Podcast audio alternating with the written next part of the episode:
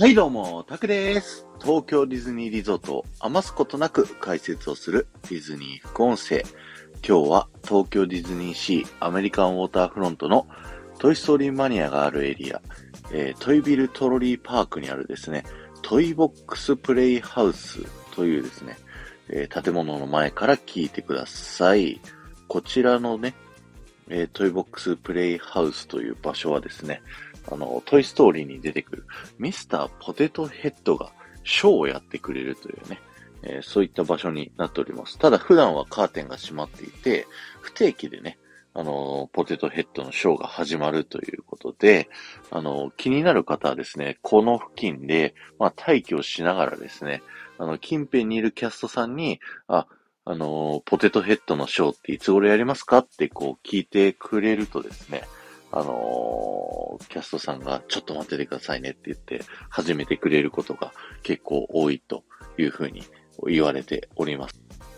で、今回はですね、ミスターポテトヘッドについてお話しさせていただきたいと思うんですけど、ミスターポテトヘッドはですね、トイストーリー1からですね、登場しているキャラクターなんですけど、実は、あのトイストーリーの公開前からですね、アメリカでは、あの、すごい定番化されてるね、あのおもちゃなんですよ。もともと生のじゃがいもに目とか耳とかを刺して遊ぶおもちゃだったんですけど、まあ途中からですね、あの、プラスチックのじゃがいもに、こう目とか耳とかいろんなパーツを刺して遊べるおもちゃということでね、あの、定番化しているので、なのでね、あのートイストーリーに出てくるポテトヘッドは顔、体中のね、ありとあらゆるパーツが取り外しできますよね。で、今回ね、あのー今、ミノさん目の前にいるトイボックスプレイハウスのですね、えーポテトヘッドもですね、えーっと、右耳？皆さんから向かって左側にある耳がですね、あの、取れるっていう風に、実は仕組みとしてはなっておりまして、でも全部のショーでね、こう必ず右耳を取るわけじゃないんですよ。なんか定期的にね、よくあの、落としちゃったりとかするみたいで、その耳を取って付け直すっていうね、のを、あの、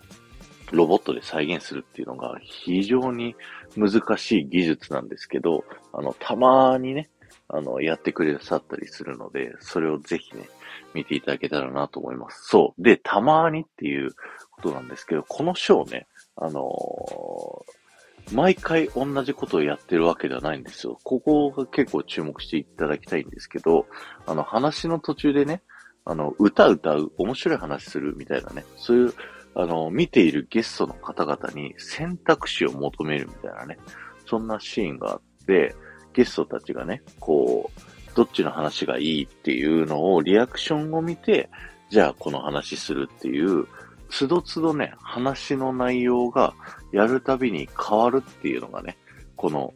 ポテトヘッドのショーの面白いところでですね、ぜひ、皆さん、あの、ポテトヘッドのね、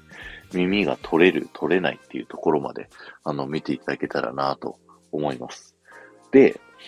あの、面白いのがですね、このポテトヘッド、あの、ディズニーシーではこんな感じでね、あの、不定期にショーをやりますよっていう風になってるんですけど、えーフロリダ、カリフォルニアだとですね、あの、アトラクションを並んでいる途中、Q ラインと呼ばれるですね、待列の途中で、でーんとね、ずっとポテトヘッドがいるっていう風になっているので、こうゲストの人たちはですね、こう、列がどんどん動いてる最中にポテトヘッドがこっちに話しかけてくれるっていう形式になっているんですよね。まあ、ところがそうするとですね、今回のそのディズニーシーみたいにゲストの人とコミュニケーション取って、こう、えー、話し方を変えるであったりですとか、あとはその耳とかをね、取り外しをしたりとかするので、たまに起きちゃうトラブルとかに、こう対応するっていうのがきっと難しかったと思うんです。なので、東京ディズニーシー版、一番新しくできた東京ディズニーシー版では改良として、こう、